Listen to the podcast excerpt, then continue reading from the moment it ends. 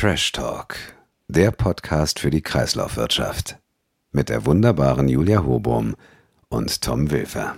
Herzlich willkommen beim Trash Talk, dem Branchenpodcast für die Abfallwirtschaft. Neuer Monat, neue Folge und auch heute an, wieder sehr gut gelaunt an meiner Seite Julia Hobum, die wunderbare Julia Hobum. Herzlich willkommen. Hallo. Hi Tom, ich habe eigentlich ganz gute Laune. Also eigentlich nee, eigentlich nicht. Ich habe das, äh, habt ihr das ja vorhin schon erzählt. Ich hatte heute einen Zahnarzttermin. Zwei äh, Löcher wurden nochmal optimiert, also zwei Blomben wurden rausgenommen und wurden neu eingesetzt. Und ich bin heute Morgen aufgewacht und dachte, es wäre Freitag. Und dann wurde ich tief enttäuscht, als ich festgestellt habe, dass nur Mittwoch ist.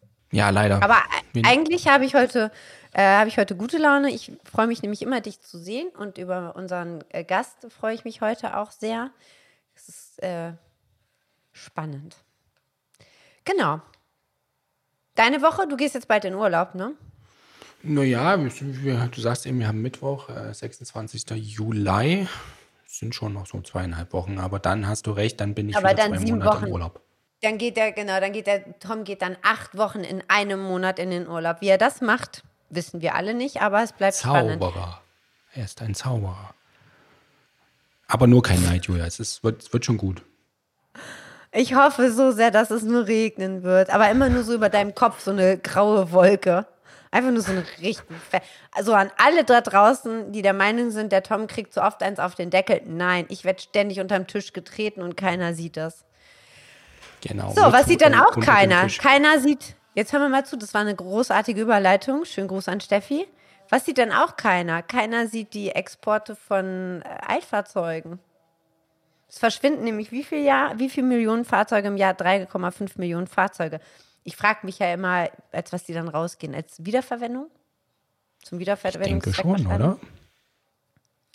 Aber in den Autos, wenn ich das jetzt hier mir so angucke auf der Willstraße in Hamburg, in den Autos stecken auch meistens noch irgendwelche anderen Abfälle. Also wenn man das wiederverwenden möchte, weiß ich auch nicht. Wer Die soll sind denn immer so damit fahren? vollgestopft mit so E-Schrott und so, ne? Ja, mit E-Schrott und auch so Matratzen und sowas, da wird ja alles reingestopft. Und das, also steht da auch offen rum. Ist jetzt auch kein Geheimnis. Ich habe aber noch nie versucht, ein Auto zu kaufen. Gut, Äh, möchtest du ein bisschen ausführen? Genau, die Überleitung, die die Julia da eben äh, so galant zu den Autos gebracht hat, die bezieht sich auf den Entwurf der EU-Kommission für die lange erwartete Altfahrzeugverordnung. Und da schlägt die Kommission zum einen, ähnlich wie bei der Batterieverordnung, Rezyklateinsatzquoten vor, aber auch weitere Exportverbote. Und der Hintergrund ist, dass die EU, wie die Julia es eben schon schätzte, äh, sagte, dass die äh, Kommission schätzt, Hab's geschätzt. Das- Die EU hat es von mir abgeschrieben. Genau, sie haben es von dir. Das Ich bin 3,5 Sachverständiger. Ich bin Sachverständige für Export von Autos. Sehr gut, Hamburger Bildstraße. So sieht's aus.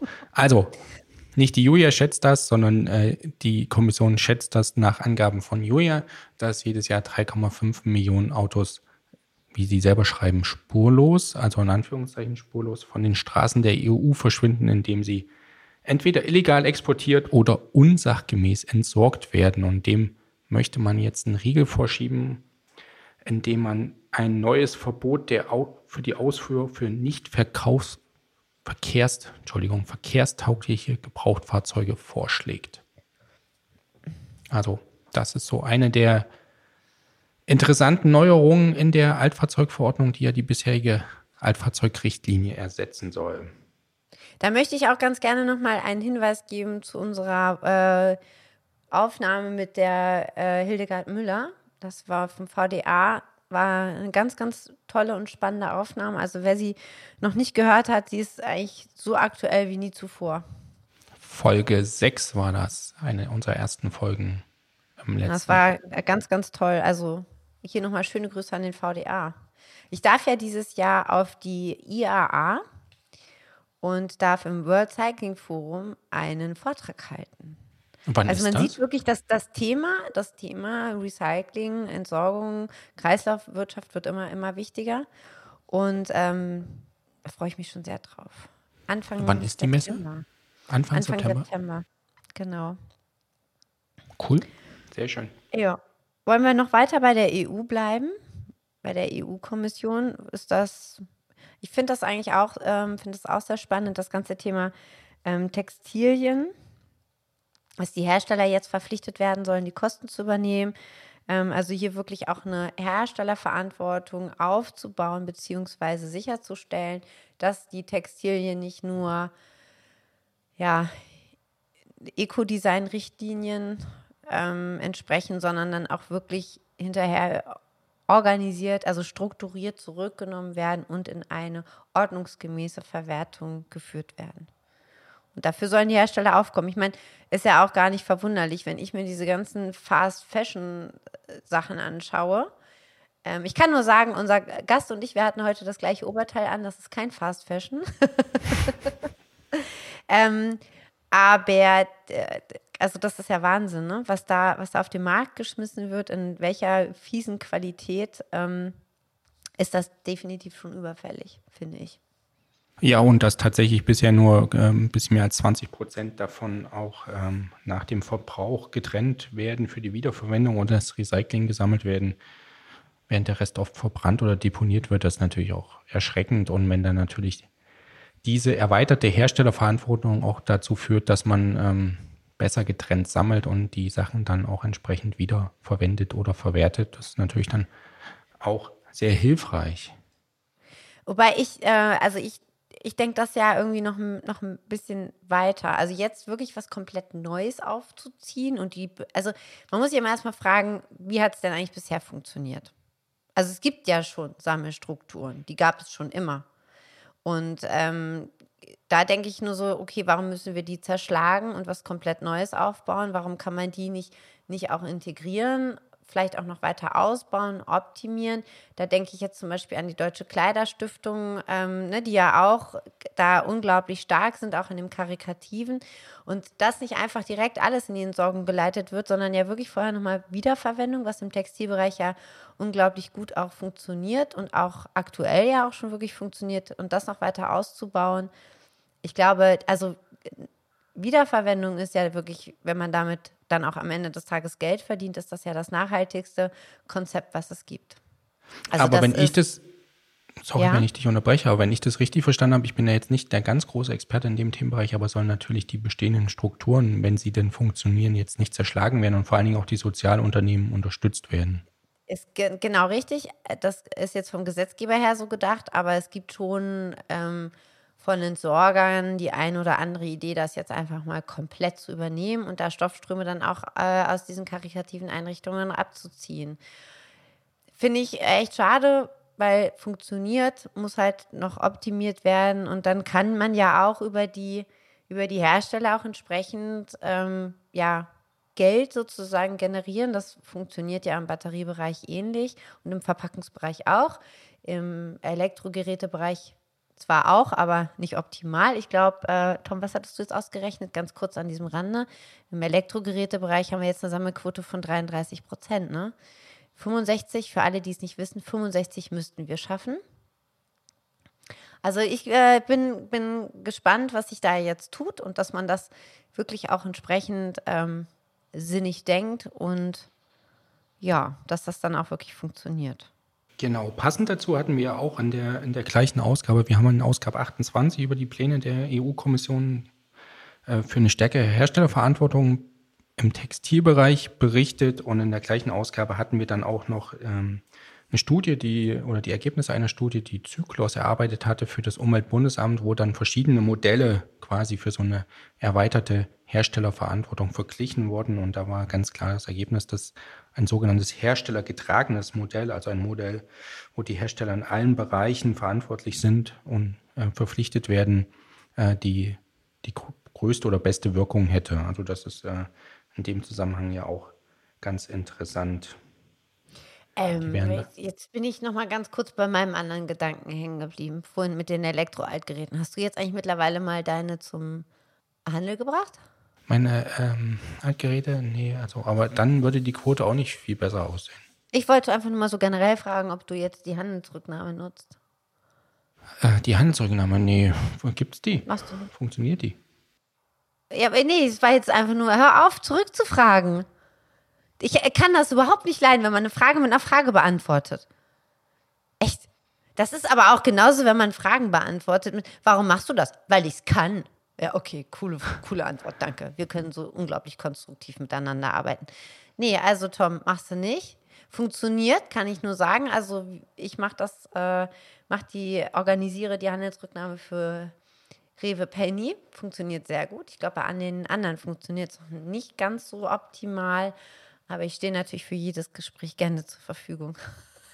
Ich habe mal kurz für uns Werbung gemacht. Apropos Werbung, Tom, ähm, wären wir eigentlich dafür offen, Werbung zu schalten? Kommt immer drauf an, für was? Gut, also wenn jemand doch mal auf die Idee kommt, dürfen Sie sich gerne an Herrn Wilfer wenden. Ja, komm, Tom. Ja, ähm, ja. Warte, ich habe den Spruch des Monats von Gandhi. Sei du selbst die Veränderung, die du dir wünschst für diese Welt. Äh, so, super schön. Passt. Super schön, ne? Genau. An alle da draußen. Für die Kaffeeecke. Hier mein Spruch des Monats. Für die Carpe Diem Kaffeeecke. Ka genau. Mit den Wandtattoos. Genau, die. Die Wandtattoos. Grüße. oh, die, Diddle, die Diddlemaus fehlt noch. Oh, ich hätte so gerne Diddlemaus. Das ist, das machen wir jetzt, das machen wir jetzt zum Gewinnspiel. Wer der Julia eine Diddlemaus schenkt, kriegt zum Tausch eine Trash Talk Tasse. Ich hätte so gerne, meine Schwestern hatten früher auch diese ganzen Diddlemaus-Blöcke. Du natürlich äh, nicht. Nein, ich hatte das nicht. Ich habe Metallica gehört und hatte kaputte Hosen an. Ich habe übrigens meine, meine Hose immer wieder repariert. Also hier ne, zum, zur Wiederverwendung. Ich war Spitzenreiter im Nähen. Meine Mutter war stolz auf mich. Wenn ich nichts konnte, aber ich konnte nähen. so. Ähm, was haben wir denn noch? Wir haben heute, wir haben eigentlich, du hast unglaublich gut ja mich wieder vorbereitet. Da muss ich echt mal hier vor allem Danke sagen oder das dürfen gerne alle wissen. Du bereitest mich mal optimal vor. Ähm, ich ich denke immer nur daran, einen dämlichen Spruch rauszusuchen und Axel Subkleff zu grüßen. Liebe Grüße. Auch von meiner Seite. Ja. Du, äh, ich, ich, kann einfach noch mal äh, ein paar Themen so kurz ansprechen, beziehungsweise ähm, das erste Thema hatten wir ja nur die Exportverbote angesprochen, die in der EU-Altfahrzeugverordnung drinstehen. Da gibt es ja auch noch neue Recyclingziele, also da sollen mindestens 30 Prozent der in den Fahrzeugen enthaltenen Kunststoffe recycelt werden. Ähm, ähnlich wie in der Batterieverordnung gibt es auch Pläne für Rezyklateinsatzquoten. Da dreht es sich wieder um Kunststoffe. Und zwar sollen künftig 25 Prozent des Kunststoffs, der für den Bau eines neuen Fahrzeugs verwendet wird, aus dem Recycling stammen. Und von diesen Rezyklaten wiederum soll mindestens ein Viertel aus der Altfahrzeugverwertung kommen. Und wie der zuständige Redakteur super witzig geschrieben hat, ähm, das ist dann äh, quasi K2K bei Kunststoffen im Umfang von 6%. War das, äh, war das Herr Wilfer höchstpersönlich? Es könnte durchaus hat? sein, ja. Okay. Ähm, wie kann man das denn nachverfolgen? Ist das auch geplant? Also wenn man jetzt echt sagt, okay, das muss aus der, aus der Recycling- Branche kommen, wie verfolgt man das dann entsprechend nach, dass es auch wirklich daherkommt? Du, das, ähm, da kennst du dich wahrscheinlich noch ein bisschen besser aus, aber ich vermute, das wird die Batterieverordnung an die Vorgaben, die da noch ausgearbeitet werden oder tatsächlich schon vorliegen, das weißt du wahrscheinlich besser, äh, angelehnt sein. Naja, also man überlegt das ja dann auch mit so einem Batteriedaten, also mit so einem Daten, mit so einem Passsystem. Da gerne auch hier nochmal an unsere zweite Hälfte gerade verwiesen, über ein bisschen Pass und ähm, Aufbau von Punkt, Punkt, Punkt. Nee, warte, ich muss so piepsen, piep. Sprechen wir auf jeden Fall nochmal in der zweiten Hälfte. Aber man geht auch immer ja dazu über, so Pässe für Produkte auch aufzubauen. Was ist eigentlich überhaupt drin? Was kann wieder zurückgeholt werden? Da tut sich im Batteriebereich unglaublich viel. Ähm, wir sind da auch in einem Projekt beteiligt als GRS und ähm, was könnte ich mir jetzt da zum Beispiel auch vorstellen? Aber ich glaube, am Ende des Tages ist es ein Zertifikathandel. Wir können ganz viele Rezyklate, glaube ich, gar nicht in Europa alleine stemmen, denn dazu haben wir nicht die Verwertungsanlagen, nicht genug Material und ähm, ist mich mal ganz fies, warum sollten die Produktionsanlagen in Fernost uns das Zeug abkaufen? Ja, schon, aber wenn man, äh, ich sage jetzt mal, Exportverbot tatsächlich ähm, verschärft und dann auch durchsetzt, vollzieht, dann bleiben ja doch mehr Altautos hier. Und wenn ja, man dann noch die Vorgaben macht zum Rezyklatansatz, ja, dann könnten ja die Kapazitäten aufgebaut werden. Das ist richtig, weil du, ja, okay, könnten aufgebaut werden, wenn wir nicht immer so viel lange Genehmigungszeiten hätten. Punkt. Da müsste man das übrigens auch wieder europäisch denken. Du kannst ja jetzt hier nicht äh, eine kleine Verwertungsanlage mal kurz in, wo wohnst du nochmal, aufbauen? äh, nein, Entschuldige, Tom wohnt sehr schön. Ähm, und das, das äh, nächste Thema ist natürlich, also was man natürlich auch noch denken könnte, ist, du machst schon die, die optimale Verwertung in Europa, müsstest es dann aber über den Produktstatus, könntest du es dann erst exportieren. Und der Produktstatus ist schon eine Herausforderung für Rezyklatstoffe, den zu bekommen, dass du es dann auch wirklich, aber jedes Mal, wenn ich äh, unterwegs bin, also gerade so Fernost oder so, denke ich mir, wir müssen darüber nachdenken, dass wir, also wir müssen größer denken, sonst werden wir irgendwann noch abgehängt.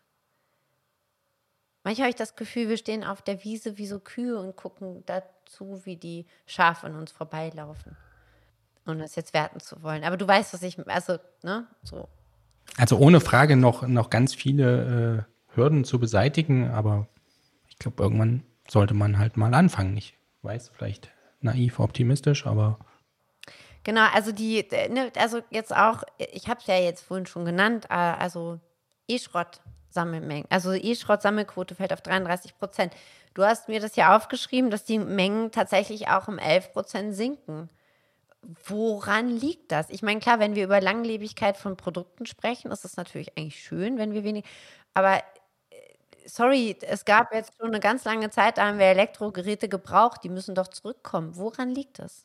Ähm, das hat aber meiner Meinung nach auch tatsächlich damit zu tun, dass wir seit einem Jahr oder seit anderthalb Jahren jetzt schon fast einen Krieg in der Ukraine haben. Extrem hohe Inflation, Energiekosten gestiegen und die Leute einfach nicht mehr jeden jeden Aber Schund Tom, kaufen, haben, wenn ich. Ja? Tom, wir haben die Sammelquote doch noch nie erreicht. Nee, aber wenn du mich fragst, warum jetzt die Mengen in der Sammlung sogar zurückgehen, dann sind zum einen äh, während Corona haben ganz viele, ich jetzt nicht, aber ganz viele Leute ihre Dachböden und sonstigen Schränke ausgeräumt. Dann sind die Mengen in der Sammlung deutlich gestiegen. Das fehlt jetzt natürlich, weil ist ja alles leer. Und zum anderen ist halt auch der Verbrauch, der Konsum, Absatz an neuen Kleingeräten extrem gesunken. Und wenn man nichts dazu aber dann, kauft, aber da, aber dann, wenn, ja, aber die Sammelquote berechnet sich aus gesammelte Menge durch den Verkehr gebrachte Menge der letzten drei Jahre. Genau. Also wenn ich nur noch sammle, aber nichts mehr verkaufe, läuft ja, äh, warte mal, Zähler durch Nenner, läuft der Nenner, wird ja immer kleiner. Also müsste das ja eigentlich, müsste ja eigentlich die Sammelquote dann steigen. Aber die Verkaufsmenge ist tatsächlich auch weiter gestiegen. Das liegt aber auch an den Großgeräten und an den Photovoltaikmodulen, die natürlich noch eine deutlich längere Lebensdauer haben als die Dafür sammeln wir aber noch CRT. drei Jahre. Dafür sammeln wir aber auch CRT-Fernsehgeräte, die schwerer sind als andere Geräte, als LCD-Fernsehgeräte zum Beispiel. Anyway, also, ich kann dir nur die, nur, nur ja, die Rückmeldung geben, die Mengen fallen in der Sammlung oder sind letztes ja. Jahr gefallen, weil die Leute offenbar weniger kaufen. Zumindest bei den kleinen Geräten. Okay, erschließt sich mir noch nicht ganz. Aber okay, ich lasse das jetzt mal so, lass das jetzt mal so stehen. Ich glaube einfach, dass wir, dass wir ein paar Sachen einfach grundsätzlich neu denken müssen. Das ist meine Meinung, die äußere ich auch gerne immer wieder. Ähm, ja, dann gibt es aber auch schöne neue Projekte und ich bin ja ein, ein ganz großer Fan von Projekten in Thüringen. Ich bin ja auch mit dem Wolfgang Tiefensee befreundet. Der tut, äh, der ist da ja sehr umtriebig im positiven Sinne, gerade wenn es um neue Projekte Batterie, im Batteriebereich geht. Ganz ähm, kurzer Einschub, Wirtschaftsminister in Thüringen. Was habe ich gerade gesagt? Du hast ihn nur namentlich benannt und ich dachte. Ach so, ja, genau. Wirtschaftsminister in Thüringen. Ich dachte gerade, ich hätte ihn. Nein. Äh, genau, Wirtschaftsminister in Thüringen tut er ja wirklich sehr viel, um auch nicht nur Hersteller, sondern auch Recyclinganlagen da tatsächlich dann auch vor Ort zusammenzubekommen. Ähm, ich darf jetzt demnächst hinfahren, freue mich da schon sehr drauf. Ich glaube, das ist echt spannend. Aber du hast dir das Fortum in Thüringen noch aufgeschrieben. Genau, das ist das neueste Projekt, äh, was bekannt geworden ist. Das soll, glaube ich, im Norden Thüringens in Artern äh, soll eine Anlage entstehen, nachdem ja ein Projekt des südkoreanischen Unternehmens Sangil gescheitert war. Und da gibt es jetzt das nächste Projekt, was offensichtlich oder hoffentlich umgesetzt werden kann. Also wir machen das dann nicht mehr Made in Germany, sondern Made in Thüringen in Zukunft. Schauen wir mal. auch sonst äh, sehr schön, da kann ich auch nur empfehlen. Apropos, ich finde es ja cool, dass wir nicht so wie andere Podcasts eine Sommerpause machen. Ja. Andere machen eine Sommerpause. Wir holen uns jetzt die Podcast-Welt. Alle, alle, die andere Podcasts gehört haben, die jetzt tot sind, so wie der Tatort. Und Raffaello macht doch auch immer eine Sommerpause, oder? Das ist Moncherie. Raffaello wahrscheinlich nicht, weil die machen immer Werbung vom Strand oder so. Das wäre dumm. Aber ich ja. weiß es nicht. Ist auch egal. Also wir machen, ähm, wir machen auch nächste, nächsten Monat noch eine spannende äh, Folge. Genau. Was aber doch? Ganz spannend, äh, äh, ähm, so nach dem Motto, jetzt geht ja nicht mal was los. Ersatzbaustoffverordnung tritt jetzt äh, Anfang August endlich in Kraft. Da gab es ja kurz vorab nochmal Diskussionen Bundestag, Bundesrat, ob man nicht doch noch was ändern könnte, also Novelle, bevor überhaupt das ganze Gesetzwerk in Kraft tritt. Die Novelle gab es dann nicht zur Enttäuschung einiger ähm, Verbände aus, auch aus der Recyclingindustrie, die ja, wie zum Beispiel der BVSE gewarnt haben vom Anstieg der Deponierung und die jetzt auf ähm, bessere Regelungen im Vollzug hoffen. Schauen wir mal, wie das dann tatsächlich wird. Aber Mantelverordnung nach fast zwei Jahrzehnten Diskussion kommt dann jetzt im August. Was auch Sehr kommt, schön. ja. Jetzt, jetzt, bin ich gespannt. Was auch kommt, äh, erweiterte Befugnisse für das Kartellamt.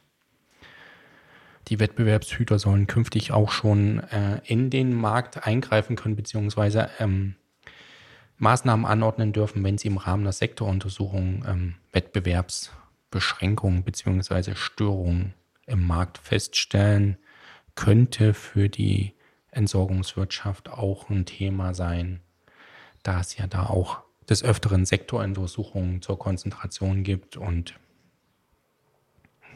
insbesondere ein großes Unternehmen ja oft im Fokus des Kartellamtes genau. haben wir aber auch schon oft haben wir auch schon oft genannt. Da müsste man jetzt, das wissen alle, die treue Hörer sind. Und alle, die genau. noch nicht treue Hörer sind, weil sie jetzt gerade von einem anderen Podcast sehr enttäuscht sind, weil er in der Sommerpause ist, gerne alle alten Folgen anhören. Ja, lohnt sich, definitiv. Ähm, lohnt sich auch immer mal wieder zum chemischen Recycling zu gucken. Das haben wir ja auch in der einen Ausgabe von Anfang des Jahres, wo wir dann auch wirklich mal zwei Gäste zu, zu Besuch hatten, also in unserem Podcast hatten, war auch eine ganz tolle Aufnahme mit äh, mit dem BVSE, also mit äh, Dirk und mit Jürgen.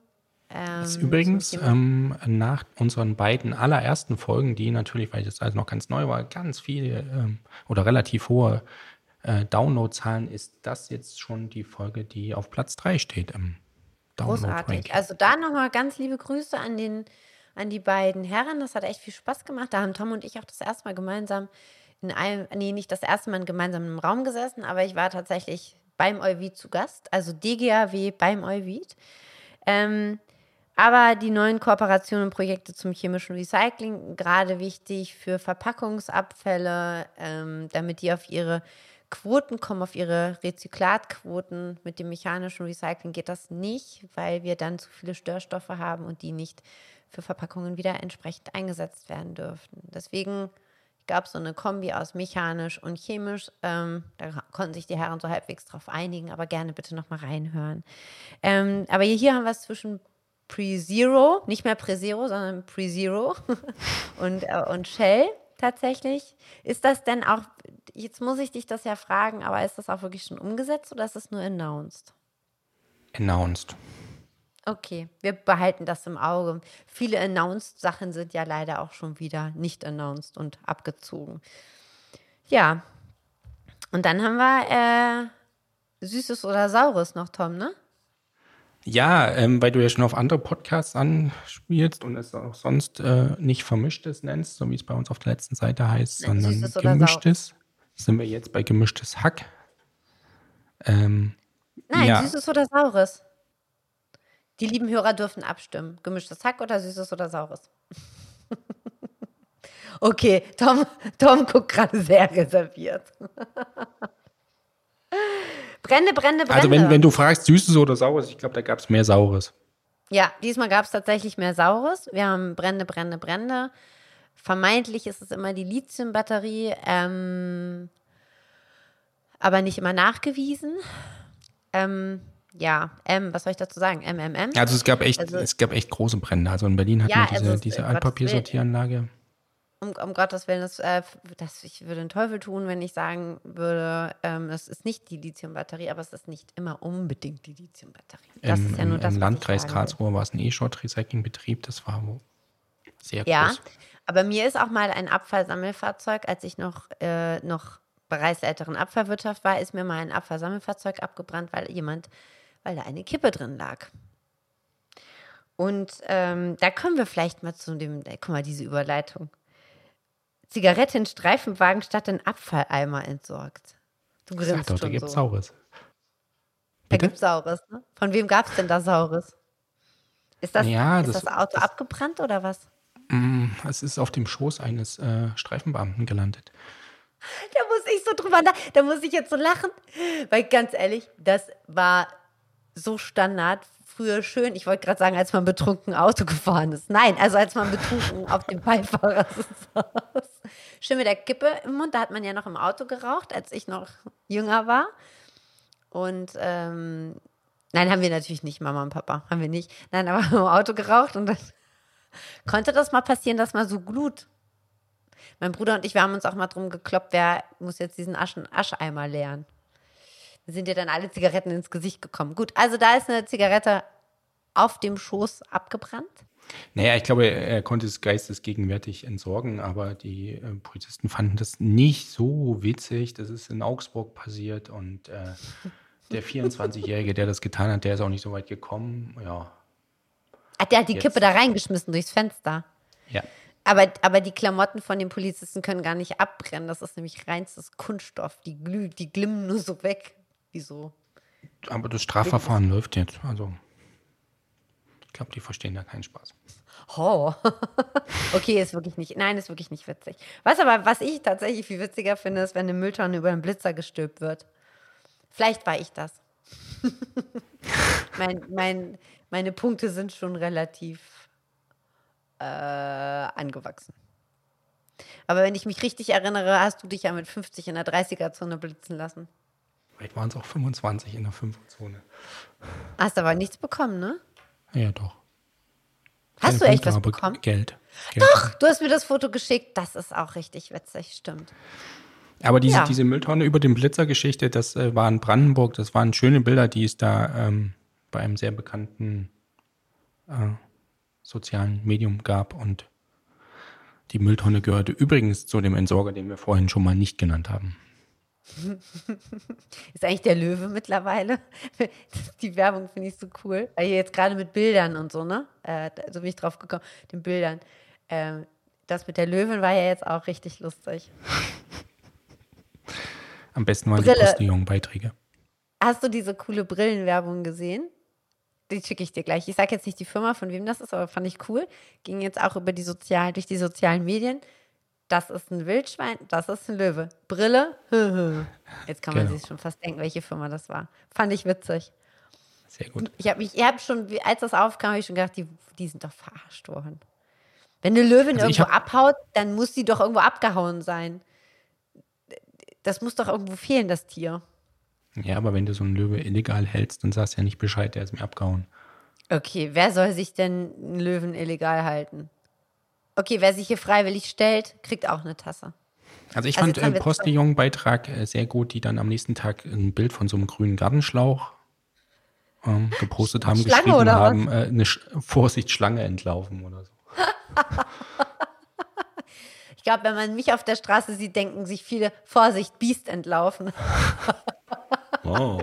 Dem einen oder anderen würde ich sogar recht geben. So, jetzt sind wir doch ta- tatsächlich durch die ganzen Themen äh, durchgerauscht, die ich hier, mal so notiert habe. Aber eins fehlt noch. Den Gruß an Axel Subklev, den haben wir schon ausgesprochen und der reicht auch einmal pro Folge. Haben Stattdessen- wir verstanden. Stattdessen könnten wir, und das machen wir jetzt auch, erstmal äh, ganz allgemein unsere treuen Hörer grüßen. Wir kriegen sehr viel positives Feedback, freut uns Ja. sehr. Ähm, freuen uns natürlich auch über äh, Kritik und Anregungen, also auch da gerne ähm, unser äh, Social Media ähm, Plattform bei LinkedIn nutzen oder auch unsere E-Mail-Adresse trashtalk.euvid.de findet ihr auch alles. in den Shownotes. Und dann gibt es noch einen Gruß an unseren letzten Gewinnspielsieger. Nicht? Du schüttelst den Kopf. Es gibt doch, natürlich, ähm, aber es gibt zwei Grüße. Ich hab, war nämlich echt fast zu Tränen gerührt, aber bitte werd erstmal deinen Gruß los. Genau, also beim letzten Gewinnspiel, äh, ich weiß gar nicht, es ging um ähm, mit Altspeisefett betriebene Stadtbusse. Ja. Genau, und das war natürlich in Bamberg, äh, aufmerksamer Leser äh, und Hörer dieses Podcasts, ähm, der Marco Bader von PreZero. Vielen Dank und beste Grüße. Die Tasse geht demnächst raus, natürlich erst nach dem langen Urlaub. Und dann möchte ich noch ganz, ganz lieb grüßen. Und das war wirklich, also ich habe das gelesen und äh, habe hab mich ja echt schon so dermaßen, ich habe mich so geehrt gefühlt. Und zwar ganz liebe Grüße an die Anne Geisler. Die hat so einen schönen ähm, Post für uns und der Tasse auf LinkedIn ähm, verbreitet. Da habe ich mich so drüber gefreut. Und vor allen Dingen hat sie auch geschrieben, während meine Tasse wie eine kleine Trophäe das berührt, Büro, entschuldigt, das Büro ziert, werde ich immer daran erinnert, wie unfassbar spannend die Transformation hin zu einer Kreislaufwirtschaft ist. Danke, liebe Anne. Also mich hat das unglaublich gefreut und äh, ich finde, das ist eigentlich auch ein sehr schönes Schlusswort für unsere Juli-Ausgabe. Nein, kein wirkliches Schlusswort. Also für den ersten Teil ist es ein schönes Schlusswort, denn genau um Transformation, Startups und ganz, ganz tolle Initiativen geht es im zweiten Teil. Und ja, deswegen passt das sehr schön. Danke an Anne und ich freue mich jetzt auf den zweiten Teil. Genau, viel Spaß mit dem zweiten Teil. Bis gleich. Herzlich willkommen zum zweiten Teil unserer aktuellen Folge. Auch heute haben wir wieder einen sehr spannenden Gast zu Gast und an unserer Seite heute Miki Yokoyama, die Leiterin von Aurum Impact. Das ist die Investmentgesellschaft der äh, im Baubereich tätigen Familie Goldbeck.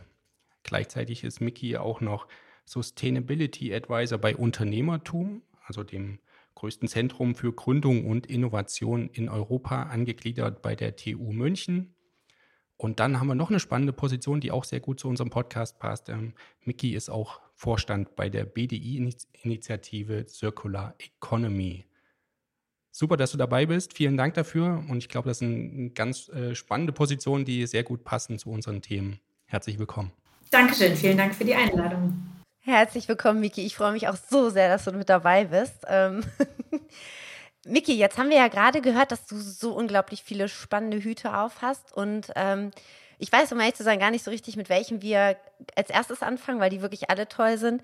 Wir wollten uns ja eigentlich auch auf der Digibau treffen. Das hat ja leider nicht geklappt. Ähm, aber bevor wir vielleicht mal dazu kommen, Unternehmertum. Ähm, möchtest du dazu was erzählen? Gerade so die Start-up- ähm, Startup-Szene wird ja immer größer. Wir haben das ja auch auf der IFAD schon gesehen. Das wird ja immer stärker, dass sich da Startups einbringen, auch gerade so in den Themen der Kreislaufwirtschaft.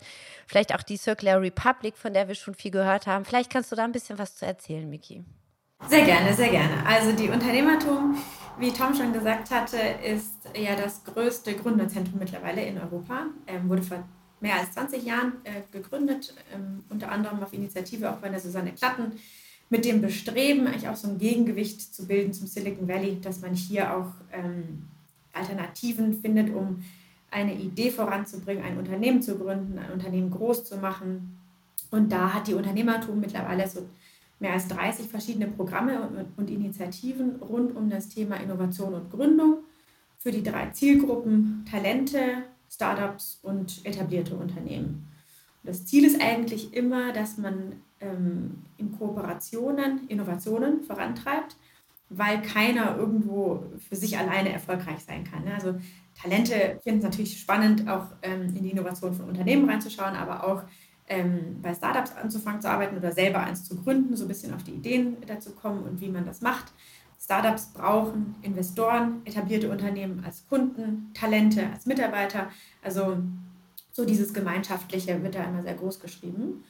Und ähm, jetzt vielleicht auch, was für den Podcast ganz interessant ist, ist, dass ähm, eine neue Initiative gegründet wurde äh, letztes Jahr ähm, mit dem Fokus auf Circular Economy. Und die Initiative heißt Circular Republic und soll da auch ähm, etablierte Player und Startups äh, vor allem zusammenbringen, um Wertschöpfungsketten ganz neu zu denken, um Innovationen voranzutreiben, um Geschäftsmodelle umzuschmeißen ähm, ja, um eigentlich so das Thema Kreislaufwirtschaft kollaborativ zusammen ähm, oder kollaborativ voranzutreiben. So. Und angefangen haben die jetzt mit zwei Initiativen, also einmal das Thema Batterien, also da nochmal die ganze Wertschöpfungskette aufgebrochen, von Herstellung bis äh, Recycling, aber auch bei der Herstellung schon gleich an Recycling natürlich gedacht, dass es alles im Kreislauf bleiben kann. Und ähm, die zweite Initiative, die jetzt läuft, ist das Thema Textilien. Also auch da eigentlich schon beim Design dran zu denken, wie kann man Kleidung oder auch Textilien so in den Markt bringen, dass sie später wieder in den Kreislauf kommen können. Ne? Das geht oft jetzt nicht, wenn man verschiedene Farben hat, verschiedene äh, Stoffe an, an, einem Kleidungsstück, äh, Reißverschlüsse, Knöpfe, keine Ahnung. Ähm, und äh, da brauchen wir auch neue Verfahren, ähm, neue Ansätze, neue Materialien, ähm, neue, ähm, neue Geschäftsmodelle auch, wie man vielleicht einen Schuh eher leiht als kauft. Also lauter so Themen ähm, denken die ganz neu. Und wenn du sagst, da ist die ganze Wertschöpfungskette beteiligt, der, der, der ganze Kreislauf, äh, inwiefern sind da auch die, die Entsorgungsunternehmen, die in der Sammlung ähm, tätig sind, aber auch die Recycler eingebunden? Äh, wahnsinnig wichtig. Also natürlich, die, die Recycler und Entsorger spielen eine wahnsinnig wichtige Rolle, aber ich glaube, ähm, das Interessante dabei ist, dass man ja so Wertschöpfungsketten neu denken muss. Das heißt, der Entsorger hat eigentlich klassischerweise ja nicht unbedingt mit den Herstellern so eng zusammengearbeitet oder auch nicht irgendwie mitgedacht, wie man ähm, Themen besser im Kreislauf halten kann, sondern hat die äh, Abfälle oder sagen wir mal Stoffe, Stoff, verschiedene Stoffströme bekommen. Sag ruhig Abfälle. Sag, ist so, du darfst ruhig Abfälle sagen, das ist völlig in Ordnung. Wir brauchen das so, nicht so hochtraben. Jetzt ist es eigentlich ganz schön, dass man halt dann gemeinsam am Tisch sitzt und sagt, wie müsste ein Produkt eigentlich beschaffen sein oder wie müsste man es designen, dass ich es am Ende auch besser wieder recyceln kann oder nicht verbrennen muss oder dass es irgendwo rumliegt und man nichts mehr damit machen kann. Ne? Genau. Mhm. Also richtiges, richtiges Eco-Design oder Design for Recycling ist das ja dann eigentlich. Miki, ja, ich habe genau. mal, hab mal eher jetzt so eine persönliche Frage. Also jetzt die mich interessiert. Wann ist ein Startup ein Startup eigentlich? Also, oder wann ist ein Startup eben kein Startup mehr? Gibt es da eine klare Definition? Ich, ich, ich glaube, die gibt es schon. Also es ist immer, ähm, also es geht einmal um das Thema Innovation, also es muss eine Innovation sein. Ist jetzt nicht, wenn du dich als Steuerberater selbstständig machst, dann bist du ja kein Startup so in dem Sinne, weil es, aber man ist ja auch irgendwo selbstständig, ne? so, macht was Neues sozusagen. Aber es muss irgendwo eine Innovation dahinter sein. Und schnell skalierbar ist das andere Thema. Also auch jetzt ähm, jemand, der das neue Zahnarztpraxis aufmacht oder so, ist jetzt auch kein Startup in dem Sinne, weil okay. du dann mhm. eigentlich erwartest du da nicht, dass du irgendwann 300 Leute hast, sondern genau, das Startup muss irgendwo skalieren und eigentlich eine Innovation vorantreiben. Also und dann seid Frage, ihr schon mal raus, Tom. Bitte? Tom ist mit dem Euvid schon mal raus.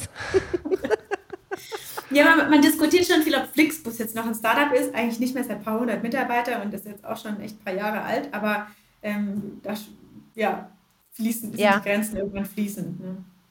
Ja, ja, ja. Das, das hatte mich jetzt nur so interessiert, weil so viele jetzt auch im Batteriebereich sagen, boah, wir sind ein Startup und du denkst dir wirklich nur so, okay, eigentlich seid ihr schon völlig drüber, meiner Meinung nach.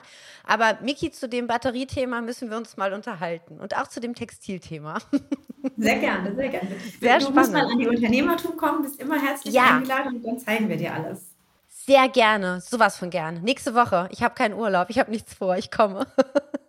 München ist immer schön, auch ein guter Urlaubsdestination. Sowas von. Und äh, Tom geht ja jetzt eh sieben Wochen für einen, einen Monat in den Urlaub. Das, ähm, ist eine, das, ist eine, Legende, das kann Mickey nicht wissen, aber die Hörer wissen, dass das, eine, das ist so ein Running Gag. Tom ist immer im Urlaub. Tom ist definitiv immer im Urlaub. Wir müssen uns immer alle nach Tom richten. Weil, er weil der Job ist. für dich quasi so schön ist, dass eigentlich der Job schon als Urlaub gilt? Absolut, oh, genau. Oh. Das, ist eine, das ist eine sehr passende äh, Zusammenfassung des ganzen Themas. Ich werde später immer wieder auf diese Folge verweisen. Sehr schön. Das finde ich großartig. Miki, du hast eben schon Batterien angesprochen und Textilien, die, die ein Thema sind bei, bei Circular Republic. In welchen Bereichen oder bei welchen Stoffströmen siehst du denn ähm, für Startups noch große Chancen, beziehungsweise es geht ja Startups um Innovation, um Bereiche, wo man was fortentwickeln kann. Für welche, für welche Bereiche siehst du da noch große Potenziale? Eigentlich muss ich sagen, in allen Bereichen. Also in allen Bereichen und Industrien, weil ähm, wir in allen Bereichen eigentlich Innovationen ja. äh, nötig haben. Und ich glaube auch, also klar gibt es Industrien, die ein bisschen mehr äh, zu dem weltweiten CO2-Ausstoß beitragen und ähm, auch materialintensiver sind, unter anderem auch die Bauindustrie, aber auch im Automobilsektor, im Textilsektor, ähm, im Finanzwesen. Also so viele ähm, Industrien werden gerade schon gut umgekrempelt, muss ich sagen. Allein dadurch, dass Startups so unbedarft an Themen rangehen und dass die gar nicht interessiert, wo so die ähm, Befindlichkeiten oder die ähm, Ängste auch liegen, was die etablierte Unternehmen durch ihre lange Präsenz ja haben, die denken sich, ich mache einfach mal und schau mal, was rauskommt und denke das mal ganz anders. Ähm, aber klar, was, ähm, wo die Circular Economy oder wo Kreislaufwirtschaft am, am meisten Potenziale hat, ist, wo Material eingesetzt wird. Ne? Wo man Material einsetzt, wo man Material ähm, besser wiederverwenden kann und wieder in Kreislauf bringen kann, das klassischerweise einfach sonst auf der Deponie landet. Und der Bausektor ist da total interessant. Also auch, man muss es äh, ja offen sagen, verantwortlich für einen Großteil der Emissionen und einen Großteil der Abfälle. Also mehr als ein Drittel ähm, ist die Bauindustrie ja verantwortlich für die Abfälle. Und ähm, da liegen riesengroße Hebel. Also nicht nur beim Materialeinsatz, auch bei ähm, vielen Produktionsprozessen, bei Prozessen generell im Bau, weil oft liegt es auch daran, dass man oft gar nicht mehr weiß, was irgendwo verbaut wurde und dann muss das alles zusammen wegschmeißen. Ähm, aber auch ähm, ja, viel, viel im Bereich Digitalisierung, also dass man ähm, durch bessere Planbarkeit, also digitale Zwillinge von vornherein weiß, was kann ich wo verbauen und wie kann ich ein Gebäude so bauen, dass es auch dann im Betrieb viel weniger Emissionen ähm, erzeugt, weil äh, die, der Bausektor ist ähm, deshalb auch so verantwortlich für so viele Emissionen, nicht nur wegen der, der Baustelle oder der, des Gebäudebaus, sondern halt auch der, der Betrieb, ähm, ja, letztendlich und der Energieverbrauch, ähm, ja, solange eben ein Gebäude steht. Aber wenn man dann so einen, äh, ich nenne es jetzt mal digitalen Gebäudepass hat, wo man dann genau weiß, wo welche äh, Materialien verbaut sind, wie die vielleicht auch miteinander verbunden sind, beziehungsweise wie man sie dann auch, auch zurückbauen kann und nutzen kann, das ist ja auf jeden Fall ein, ein, ein Riesenschritt oder wäre ein Riesenschritt. Ähm, ist man da schon weit mit so einem Projekt? Wie, wie ist da der Stand aus deiner Sicht? Ähm, also ich muss ja ich kann jetzt nur für Goldbeck sprechen und äh, kenne jetzt die anderen Player in der, in der Baubranche äh, nicht so gut. Bei Goldbeck ist das schon relativ vorangeschritten und eigentlich ähm, Standard, dass man digitale Zwillinge erzeugt und hier auch mit ähm, äh, digitalen Gebäudepässen arbeitet und mit ähm, Modellen, um zu schauen, ähm, welche Materialien sind verbaut und so weiter und so fort. Glaube, in der Baubranche allgemein gibt es noch wahnsinnige Effizienzpotenziale zu heben ähm, also die Branche im Allgemeinen hat sich ähm, hat sehr viel weniger Innovationen ähm, gefördert oder, oder eben ähm, hervorgebracht als in anderen Bereichen. Deshalb gibt es da ganz viel Aufholbedarf, auch vor allem im Bereich Digitalisierung erstmal. Ich muss gerade ähm, an, meine, an die Renovierung meines Hauses denken vor zwölf Jahren. Da haben wir so Zwischenwände rausgeholt und da haben die dann als äh, Isolier, Isoliermittel so Verpackungsflakes ge genommen. Wisst ihr, kennt ihr diese Styroporflakes, die man sonst so ein Paket, da haben die alles reingesteckt. Ich würde da wirklich mal so ein, so ein, so ein Pass hätte ich mal richtig interessant gefunden. Was für ein Kram. Ich glaube, sogar diese Flakes haben wir echt teilweise vorne noch im Gebüsch, weil die alle überall rausgeflogen sind. Ähm, ja, total, total schlimm. Ähm, ich bin ja ein, eigentlich ein sehr großer Fan von auch so ähm, Baustoffen, die man auch als Rezyklat, also wieder wirklich wieder einsetzen kann, weil wir ja wirklich, es ist ja eigentlich, muss man ja sagen, es ist ja ein großartiges Material, wenn man es denn sortenrein erfasst und auch entsprechend aufbereiten kann. Also wenn ich jetzt gerade ein Beispiel, aber bitte klär mich auf, wenn ich da falsch liege, aber vielleicht auch so Zement, ähm, auch Holz vielleicht, also wie, wie seht ihr das? Ähm, bei den Startups wird da auch einiges getan oder wie siehst du das vielleicht oder auch vielleicht äh, Goldbeck? Wie, wie geht ihr damit um? Also bietet ihr auch schon Rezyklate an? Ähm, teils ja, da wird ganz viel experimentiert, auch also vor allem bei Dämmmaterialien, dass man da ja. neue Stoffe einsetzt, wie du gesagt hast, dass man solche Styroporkügelchen vermeiden kann. Ähm, bei anderen Sachen ist es ein bisschen schwieriger, die statikrelevant sind. Und ich bin jetzt leider gar kein Architekt oder Bauingenieur und kenne mich da nicht gut genug aus. Ähm, aber da ist oft so, dass die Gesetzeslage das dann doch erschwert, dass man ähm, Rezyklatmaterial irgendwo einsetzt. Ne? Und was ja. man halt versucht, ist, dass man stark auf die Produktionsprozesse schaut, also wie man Emissionen aus dem Zementproduktionsprozess rausnehmen kann durch alternative Materialien, durch ähm, ja, neue Verfahren eben und dass man ähm, nochmal mehr auf die Langlebigkeit des Gebäudes schaut, weil ja, ein Gebäude steht ja einfach ähm, ein bisschen länger und ähm, dass man schaut, dass man es gut wieder sortenrein zurückbauen kann. Aber ähm, das steht auch, also vieles steht da noch in den Anfängen. Interessant ist aber auch, dass jetzt der Fokus, denke ich, viel mehr auf das Thema ähm, Bestand auch geht, weil ich, wir werden, glaube ich, 90 Prozent der Gebäude, die heute stehen, werden 2050 auch noch stehen. Und der Betrieb kostet ja wahnsinnig, ähm, eben wie auch schon vorhin gesagt, wahnsinnig viel Energie. Und da ähm, wird das Thema serielles Sanieren auch ähm, ja, ein ganz spannendes Thema. Ein ganz großes Thema in der äh, Recyclingindustrie ist ja auch immer wieder, wenn es um neue Verfahren geht, um neue Anlagen geht, ähm, Genehmigungsprozesse sind sehr lang. Ähm, das ist, hält den einen oder anderen von, von neuen Schritten, von Investitionen ab. Wie, wie nimmst du das wahr ähm, bei der oder für Startups oder für, wenn ihr neue Ideen entwickelt, ist das ein, ist das ein Hindernis? Äh, ganz allgemein ist oder auf die Baubranche bezogen? Ganz allgemein und gerne auch Ganz auf die Baubranche bezogen. Absolut. Ist, also es Genehmigungsverfahren oder die, die Planungs- und Genehmigungsverfahren hier, hier in Deutschland erschweren die Sache schon sehr für Startups, muss man sagen. Auch der Bürokratieaufwand, der eben nötig ist, um gewisse Zertifizierungen zu erlangen oder eben ähm, auch gewisse Dinge ausprobieren zu dürfen und so, das auf jeden Fall. Ich glaube, es hat sich schon äh, um einiges gebessert in den letzten 20 Jahren, aber ich glaube, wir sind hier noch lange nicht in dem Tempo unterwegs, in dem es notwendig ist. Also unter anderem auch, um die Klimakrise zu bekämpfen, um ähm, ressourcenschonender zu arbeiten und zu werden, aber auch generell, um unsere Wirtschaft und die Innovationen so voranzutreiben, wie es nötig wäre, damit wir wettbewerbsfähig bleiben. Ich glaube, die Politik hat es langsam schon auf dem, auf dem Schirm. Der Startup-Verband leistet da großartige Arbeit, finde ich. Auch die Unternehmertum ist da viel im Gespräch mit Politikern. Und ähm, auch die Startup-Lobby wird ja von Jahr zu Jahr wirklich größer und hat eine stärkere Stimme.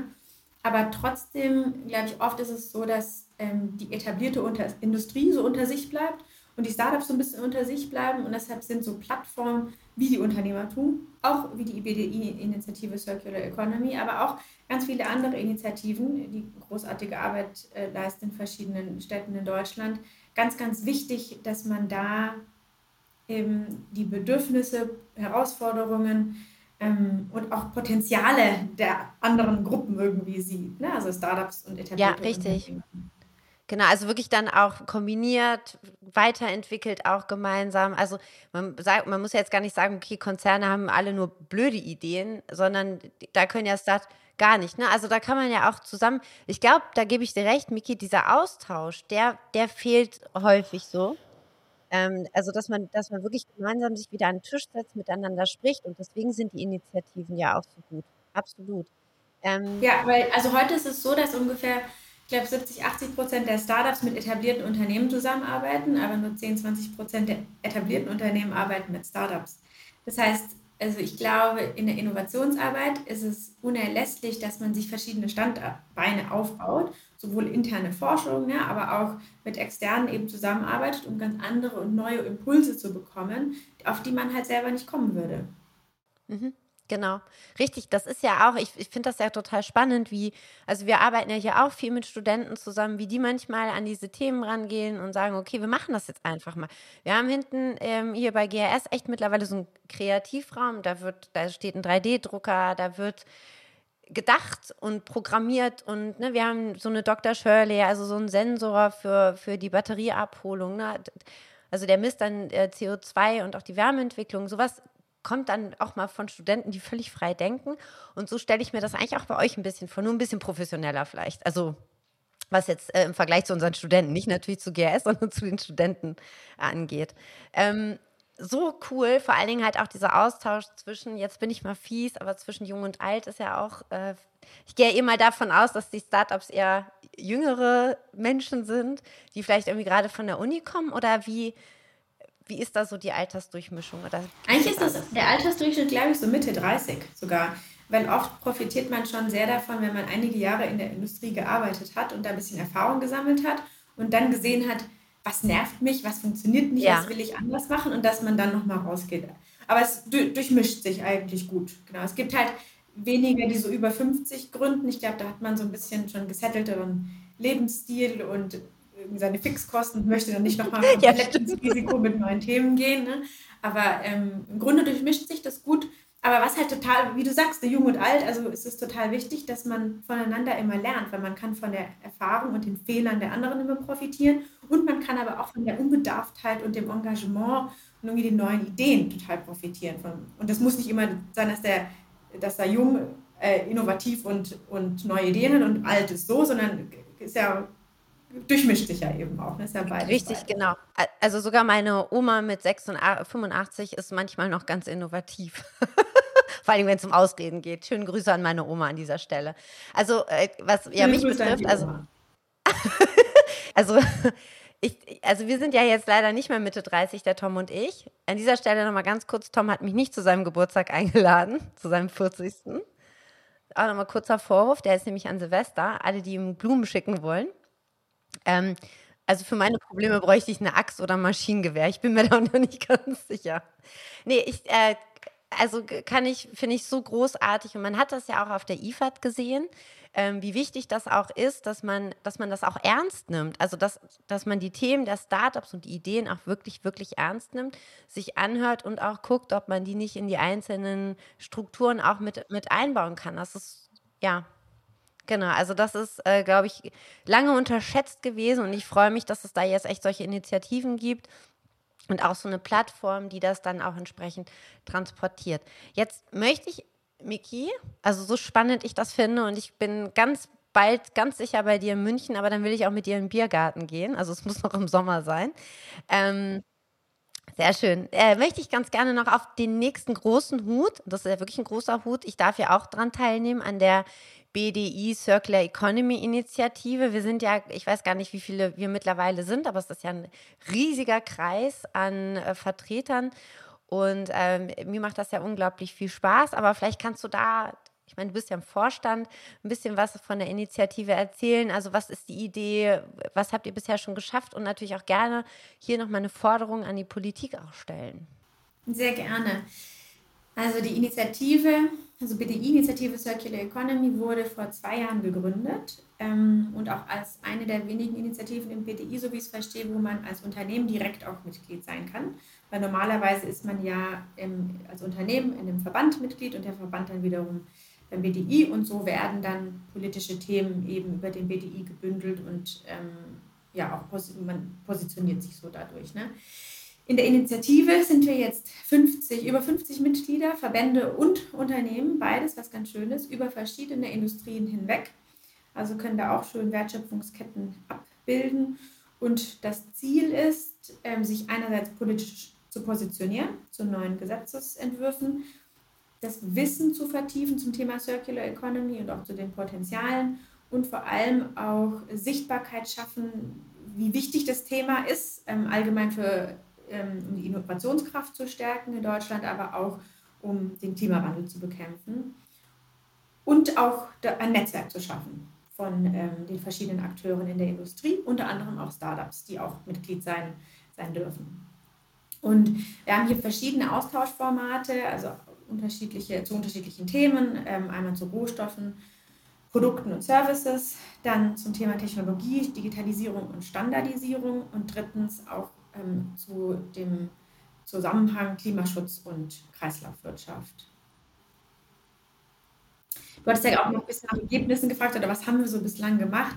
Also in den letzten zwei Jahren ähm, haben wir eben viele Gesetzgebungsverfahren begleitet unter anderem so zum Critical Raw Materials Act, zur Altfahrzeugverordnung, zur Ökodesign-Verordnung ähm, auf deutscher, europäischer Ebene. Also schauen wir beide Ebenen an, weil ähm, genau, isoliert bringt das ja nichts. Und ähm, wollen da auch viele oder haben auch viele ähm, ja, Beispiele aufgezeigt, Leuchttürme, wie Unternehmen eben das Thema aktuell auch neu denken und ähm, so die ja, Transformation eben angehen Richtung Kreislaufwirtschaft. Genau. Tom will was fragen. Ich sehe es in seinen Gen Augen. Ja, ganz genau. Er will, er will noch was fragen. Und zwar, ähm, wenn ihr da Gesetzgebungsprojekte begleitet, beziehungsweise euch äh, in den Netzwerken zusammenfindet, dann gibt es ja sicherlich Themen, wo ihr sagt, wir würden ja gern das oder jenes vor, vorantreiben, die Verbände oder noch, noch viel konkreter die Unternehmen.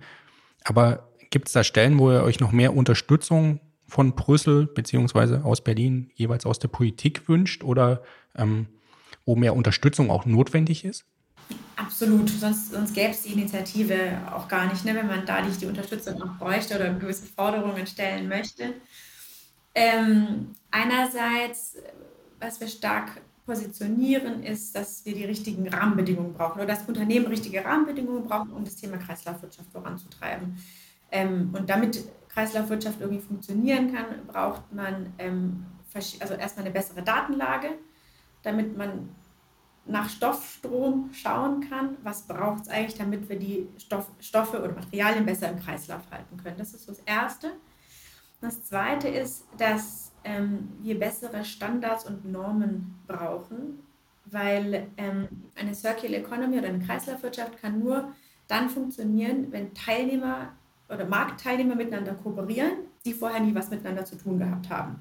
So, das heißt, wir brauchen viel besseren Wissenstransfer, daher auch das Thema Datenlage, aber auch ähm, eigentlich ähm, bessere standardisierte Indikatorensysteme, auf die man irgendwie zurückgreifen kann, um verschiedene Prozesse oder also umzuschmeißen, um Transformationen anzustoßen. Ähm, und da schwimmen viele Unternehmen aktuell noch, können damit, also haben damit weniger Planungssicherheit, können, ähm, also haben Schwierigkeiten, eben Produkte äh, zirkulär umzustellen und Prozesse umzustellen, weil es da ebenso die Qualitätsstandards oder Normen noch nicht gibt. Und ich glaube, da arbeiten wir viel dran, auch mit den verschiedenen Industrien oder Industrieunternehmen und mit den Verbänden, dass wir da in den verschiedenen Bereichen ähm, schneller zu Normen und Standards kommen, damit man eben damit auch planen kann. Genau, das ist das Zweite. Und ähm, das Dritte ist, dass wir immer wieder stark betonen, dass man Klimaschutz und Kreislaufwirtschaft zusammendenken muss. Weil, wenn man mal drauf schaut, die Hälfte aller ähm, Treibhausgasemissionen weltweit wird ja auf die Rohstoffgewinnung und Verarbeitung zurückgeführt. Und das zeigt eben das enorme Potenzial, das Kreislaufwirtschaft hat, um Klimawandel zu bekämpfen. Und da muss man eben darauf schauen, dass beide Themen einfach zusammengedacht werden und nicht, nicht isoliert. Also wenn wir von Langlebigkeit sprechen und gleichzeitig aber Sammelquoten, Recycling-Effizienz und Co. einführen, und das haben wir ja im Batteriebereich, und die Sammelquote sich aber auf eine Nutzungsdauer von drei Jahren berechnet, wird es schwierig. Also überlegt euch mal, wie, wie lange lebt ein E-Bike-Akku. Ne? Selbst wenn er noch 80 Prozent tut, dann legt man den in den Keller. Und das ist ja eine eigene, Sammel, eine eigene äh, Sammelgruppe jetzt geworden. Wie soll ich das hinbekommen? Wie soll ich das hinbekommen, wenn ich weiß nicht, wie viele tausend E-Bikes verkauft werden und dann aber drei Jahre später eigentlich schon alles wieder eingesammelt werden muss? Also ich glaube generell, jetzt will ich hier keinen Monolog führen, Miki, du bist ja hier Gast, aber das ist so ein Thema, was mich so, man muss, glaube ich, einfach auch mal den Mut haben, und das ist wirklich auch so meine Forderung an die Politik, auch wenn ich jetzt hier gerade nicht Hauptdarsteller bin, aber es ist auch wirklich so, einfach mal mutig zu sein, Dinge auch mal komplett zu zerreißen und, und mal neu zu denken und wirklich zu sagen, boah, das, keine Ahnung, Elektrogerätegesetz oder das Batteriegesetz, der ganze Kram, das ist jetzt alles schon, wenn die Stiftung GS-Batterien wird dieses Jahr 25 Jahre alt. Lass uns zerreißen und mal neu denken und an die, an die Produkte und an die, die Mittel, die wir heute haben, wirklich mal anpassen und, und neu denken. Und oh, wenn ich da manchmal diese verstaubten Köpfe sehe, sorry, aber das ist so. Mm. So, ich bin jetzt auch schon wieder still. Entschuldige. Kann ich sehr gut nachvollziehen. So. Ja, danke, Miki. Aber dann sind wir ja bei, bei, bei Disruption, bei Innovation, bei Startups, äh, neue Ideen, egal aus welche Richtung sie kommen. Das ist ja genau das, äh, was wir als Thema haben. Und dann ist natürlich dann eine Bereitschaft notwendig, auch bei den etablierten Unternehmen, bei den etablierten Akteuren, sich dann auch entsprechend äh, zu öffnen. Also. Allerdings, ja, absolut. Aber ich denke, das passiert schon immer mehr. Also ähm, bin da sehr, sehr hoffnungsvoll. das, das müssen wir sein, sonst können wir direkt einpacken. Heute ist aber erst Mittwoch, haben wir ja festgestellt. Miki, äh, wir haben es ja ganz am Anfang gesagt, auch um Impact. Ähm, das ist so die Investmentgesellschaft der, der Goldbeck-Familie. Ähm, sind seit im Baubereich tätig. Äh, kannst du das noch ein bisschen näher ausführen, was, äh, was das genau bedeutet, Investmentgesellschaft? Welche Projekte verfolgt ihr da oder welche Ziele?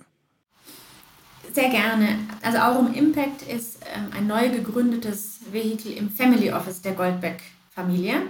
Und ähm, Aurum Impact ist nur ein, ein kleiner Teil eigentlich im Family Office und investiert in Impact-Fonds und in Impact-Startups.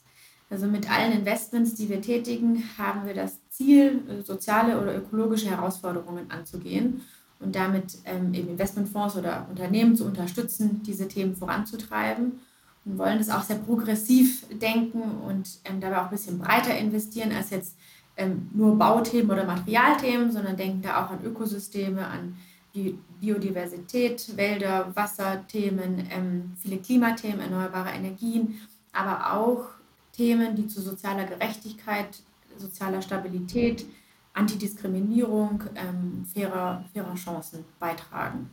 Okay, super. Ähm, ja, Miki, es großartig. Also wirklich danke, dass du äh, unser Gast warst. Ich ähm, freue mich auf unseren Biergarten. Nein, ernsthaft. Also Miki, ähm, weiter so. Vor allen Dingen, ich kann das nur auch, ich muss es hier wirklich nochmal loswerden, auch von Frau zu Frau. Ich finde es großartig, welche Hüte du aufhast und ähm, mit welchem Engagement und mit welchem Feuer du auch wirklich in diese Themen reingehst. Und natürlich auch, dass du dich bereit erklärt hast, heute hier mit uns zu sprechen.